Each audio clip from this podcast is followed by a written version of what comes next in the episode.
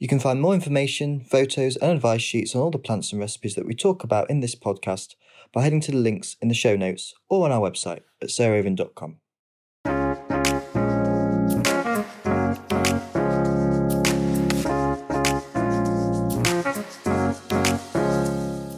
Welcome to the final episode of our mini series on gardening with me, Arthur Parkinson, and my good friend Sarah Raven. In this last episode, we're going to be talking about something I am incredibly potty about. It's pots, or to be a little bit more professional, containers. And the reason I love containers is because of the access they give to anybody. Whether all you've got literally is a house, maybe with a windowsill, or maybe not Maybe you've got a patio, maybe you've got a small terrace garden, or just a front garden, or maybe you've got a massive, sprawling, gorgeous, long garden that's divided into lots of different sections. Pots allow an amazing diversity and grandeur, actually, of plant possibilities. And of course, pots include house plants, which is one of the most up and coming sections of, of gardening, so indoor gardening, but of course, it is all in pots. But what I love increasingly is when I'm going about the place, I see more and more containers in school playgrounds, around hospitals, on stations. I was at a station this morning and there were some lovely, quite big raised beds planted with rosemary and lavender. And the bigger pots are, the more possibilities there are in terms of growing in them. Really do not feel like your gardening prowess is limited if all you can do is have pots personally, if someone was to give me a choice, I think now I probably would choose to garden in pots rather than in the ground because there's no back breaking. You're not having to bend your knees all the time. It's more at hip height if you choose to garden in dolly tubs and old dustbins, which is what I do all the time. And I think that's my main rule when I'm thinking about pot size. Go for the biggest pot you can. So even if all you've got is a windowsill, honestly, really research the market and find a window box which really fits what your windowsill can hold. Obviously, you have to think a little bit about weight because you don't want something that's going to mean that your balcony or windowsill comes crashing off for your house. Your landlord won't be happy with you if that happens, or your husband or your wife when they get home from work. So think about that. Also, the biggest thing I must say at this point is all pots need what we call drainage holes, and basically that is holes at the bottom and that allows excess water to drain away. If they don't have holes in them, they become swamps. And it's amazing how quickly with just a few days of rain, your pots without drainage holes will literally look like aquatic wetlands, and we don't want that, particularly for bulbs. They'll rot within um, the space of a week if they're soggy.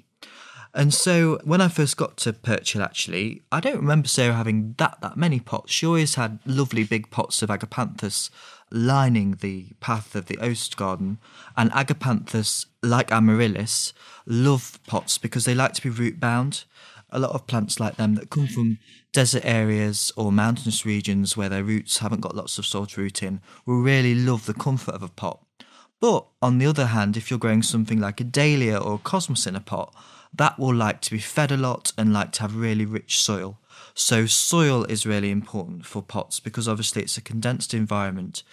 In the summer, you'll have to feed almost every fortnight with a, a good seaweed feed, and you'll have to enrich the soil as well as each season comes to an end, you're normally going to have to get a nice bit of fresh peat free compost or homemade compost and enrich your pots as you're repotting them for seasonal displays. Or if it's a permanent display, like you might have a shrub in a pot, like a nice um, Cornus, you'll just have to take the top layer of soil off and then put some fresh around it. So there's always a bit of fresh goodness going into that pot. So, Sarah, what are your favourite pot plants at the moment? Gosh, well, Inspired by you, really, honestly, I like dahlias and pots mm. more and more and more. I just think, well, tulips and dahlias, I mean, they're my two favourite plants in the plant world, but they also happen to be my two favourites for pots. I just adore that thing that you can get with tulips really crammed in that you do in layers or like lasagnas. So you have two or three layers with about four inches, you know, sort of a hand's breadth of depth of compost between them, or less than half a hand's breadth, actually. And I just love that you get such abundance if you do the layers like that with yeah. tulips. And then with dahlias, I adore combining dahlias with an annual climber. So, like a Thunbergia, which is a black eyed Susan, or Rhodochaeton, which is the purple bell vine, or perhaps even for a really big container, Cobaea scandens, the cup and saucer plant over dahlias. But definitely it was you that inspired me with whopper pots. And I remember walking into the yard at the Emma Bridgewater factory in Stoke-on-Trent. And there you did have your dustbins and your dolly tubs, etc. But the thing that just absolutely blew me away was this huge raised bed, which was basically been treated just like a big container. Yeah. And you'd got a teepee or two teepees in the middle to give height, which I would really recommend for a big pot because it gives you height as well as scale. And then around those, you had massive kales. You had kale Redbor, which just had such incredible impact and is so incredibly easy to look after and doesn't get eaten by the cabbage white caterpillars because it's so bitter to them, I think. Mm. And then around that, you had dahlias and you had the wonderful variety Totally Tangerine and Waltzing Matilda and Bishop of Auckland which I think is your um, Arthur's Doorstep collection. Yeah, actually. yeah, it is. And then around that, you had things like nasturtiums. No, wallflowers to start with, and then I think you replaced them with nasturtiums trailing down. Mm. And um, I mean, that was a whopper pot. It was it was a raised bed, but you could break that down into a family of pots. So you could have the teepee in one with the climbers. You could have the dahlia in the next, and then you could have some smaller ones all the way around the edge with the smaller things. And that's the thing is I think think big. Don't think dotty. Think big. And that doesn't mean necessarily big pots, but think of the pots making a family. So it doesn't get busy. It's still stylish, beautiful, rich, exotic, but not busy. And that's certainly something that you've helped me perfect so much at Perch Hill. And of course, I must mention here Josie, who's our head gardener, who came from a garden centre background, and she's absolutely fanatical and and adores and is brilliant at her pot combinations. And actually, it was her who taught me this thing, not just about color, which is my obsession, but also that one has to think about form.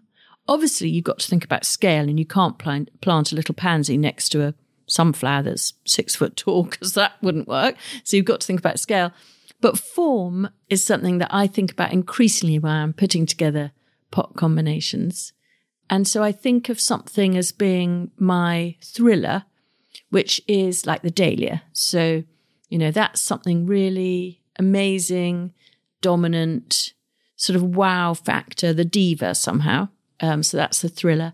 And then something in a very similar color, probably, so it doesn't get too fussy in terms of color. I would go for something like a filler, but that could be like with a Dahlia totally tangerine one of our, my favorite combinations was backing that up with the wonderful grass that we're both crazy about called Panicum Frosted Explosion.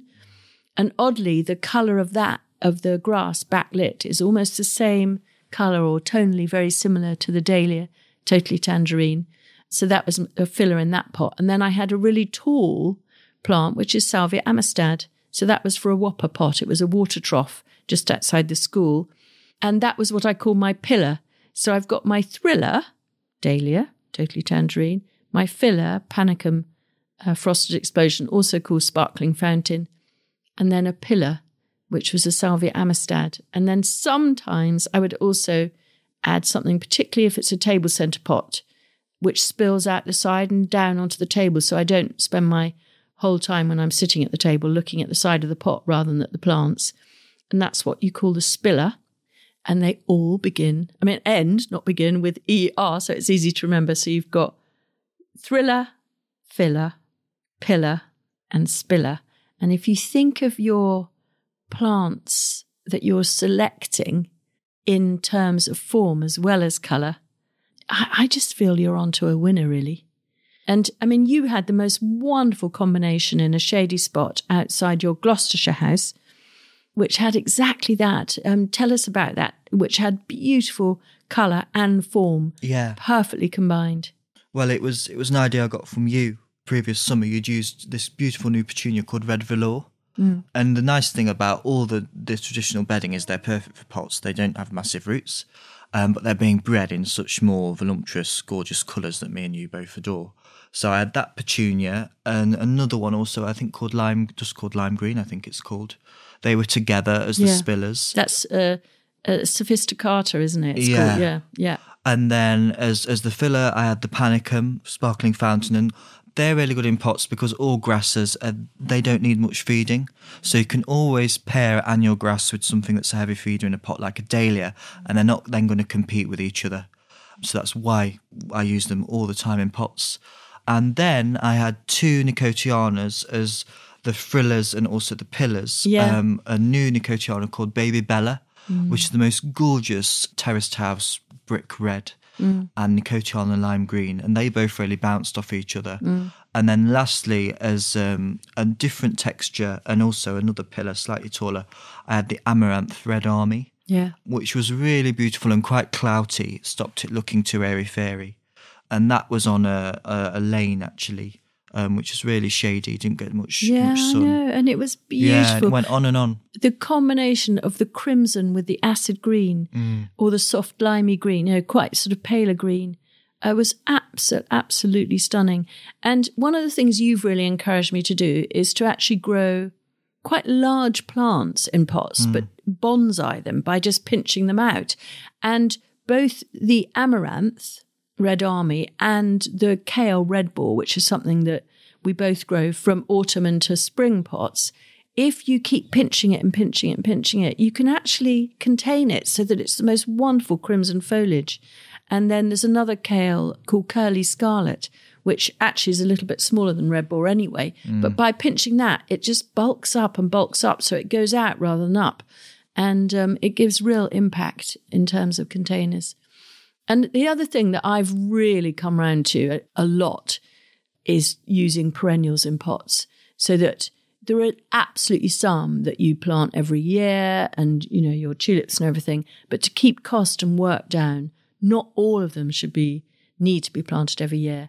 And we're doing quite a trial this summer actually of perennials for pots. But I really recommend these dwarf buddleias for that. so the the um oh gosh, what's that series called? Buzz Lavender Buzz series, yeah. And we've had that for years now in a long tom, and I just put in little plugs of Pelargonium attar of roses and the heliotrope, one of the heliotropes, so that I've got scent and sort of extra colour just dotted through. But the structure there is there from one year to the next with the Buddleia, and that makes it so low maintenance. And the the few things that I'm trying this year in terms of perennials for pots, um, one is a teucrium, which is evergreen, a sort of su- sub shrub, you know, more like a kind of rosemary. And also, I'm going to try a sea lavender too, um, because not only are they perennial, but they dry. And so I tried an annual stachys uh, for the same sort of effect in the summer of 2021. But for 2022, I'm going to try the perennial sea lavender because it's airy and light. And even though, of course, it has its colour in the summer with mauve shades or whatever, but then it dries and then it's got this beautiful skeleton which is left right the way through the winter. So um, I think perennials for pots is a good way to go. Yeah, and uh, again, I mean, they're perennial, but they're also edible and so helpful for the kitchen. I think all the herbs, Yes. um, rosemary, and I'm I'm becoming really crazy about mint. I want scent more and more, particularly in you know flower arrangements. I just love that Yeah. scent you get, and they love to be pot bound. They love to they love to actually be on the dry side. yeah. So you know, if you're someone who's maybe you've got a, a second home, or maybe you you know you want long weekends away, herbs are just they'll suit neglect, and they love to be baked on windowsills, and most of them are very tolerant of wind. So perfect windowsill plants. Yeah. And if you let them flower, the bees love them. So, Oregano. yeah, absolutely. marjoram, yeah. Um, beautiful. Couldn't think of anything easier. And of course, if you don't drill holes in them, a lot of the big containers like dolly tubs and even cattle troughs make fantastic water features. Um, Yes. And just like wildflower meadows, our wetlands are in decline, so we need to increase the amount of water we've got in our gardens. And if you put aquatic plants in them, they quickly develop their own filtration system. You can get these wonderful little solar uh, powered fountains now, which are fantastic, means you don't get mosquitoes. Um, So, yeah, mini- miniature water lilies. So the possibilities are endless. And um, as Sarah said, cram your pots together. I always think about the wedding cake look. So you have your biggest pots in the middle and then the smaller ones tiered around them so they look, you know, they're voluptuous and, and en masse rather than dot, dot, dot, you know, because the smaller the pot is, the quicker it will dry out. So that's something to think about in the summer. As a rule, I tend to have a lot more smaller pots for my spring display, and then as the spring bulbs go over, they're just all stacked up in a corner, and I just replant my biggest pots for the summer display. It makes maintenance, watering, and feeding a lot easier. Mm, Yeah. mm. And I think give your plants a stage. So I'm forever driving past sort of not junk shops, but sort of bric-a-brac shops or whatever. And whenever I see a metal table, I always tend to stop and buy it because it's just like that lifts the pot, even if it's small or a collection of pots, up to a much sort of more viewable level. And so give your plants a stage. Um, I mean, your pots a stage. It, it just works really, really, really well, I think. And deadhead, feed, water, feeding. We found at Perch Hill that uh, we tend to use a liquid seaweed fertilizer and we do normal concentration from the end of June. So, as it says on the back of the bottle. And then by the end of August, we really quite often, particularly with more smaller pots or like window boxes where they haven't got much root depth, we will actually move to double concentration. And even if you've got something like the petunia you mentioned, tidal wave red velour, or the other one called tidal wave silver, which really will flower until November, what we find with them is if we actually move to triple concentration, which sounds crazy, but feed them once every 10 days with triple concentration, we can actually sometimes keep them going right into winter. Yeah, I could believe that. And, and dahlias in pots, I find, are especially hungry. Yeah. In fact, last summer, I didn't do any dahlias at home in Nottingham because my mum was having to look after that garden. And we did annuals, cosmos, panicums, Rudbeckias. And my mum did admit, she said, can we can we do annuals from now on? Because dahlias are incredibly hungry and thirsty in pots. I will admit that, but Okay. I couldn't live without them. But for for ease of maintenance, the annual display, just using um, cosmos and things, that is a little bit less on the feeding and watering. Yeah. And I suppose finally, well, Arthur talked at the beginning about kind of mixing up colour and having the palettes that we love so much with the rich. But if you wanted mm. just a white container, just monochrome, just white for some, you know, really calm spot in your garden, I do think it's hard to beat the mini Cosmos called, is it called Dwarf Sensation, I think. A fizzy fizzy white. Oh, and That's that's one I really that's love. a lovely one too. Yeah. and then the annual phlox, uh, 21st century white, and then maybe um, an osteospermum like the Akila purple eye. And that I found I did a trial of that maybe 15 years ago now, and we repeat it every year because it's just so reliable. So it, you know, for real calm, those are good plants to go for.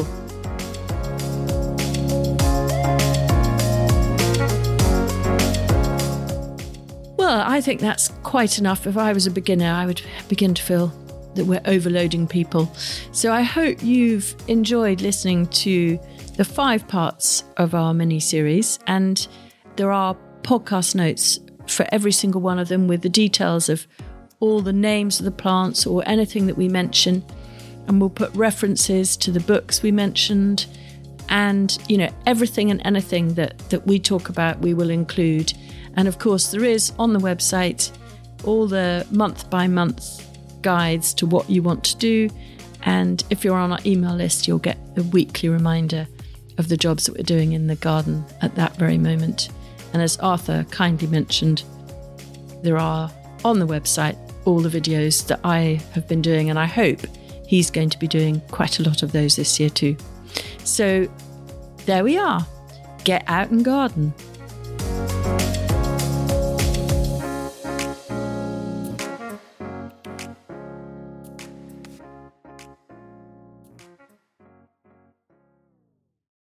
Find more information, photos, and advice sheets on all the plants and recipes that we talk about in this podcast by heading to the links in the show notes or on our website at sarahraven.com.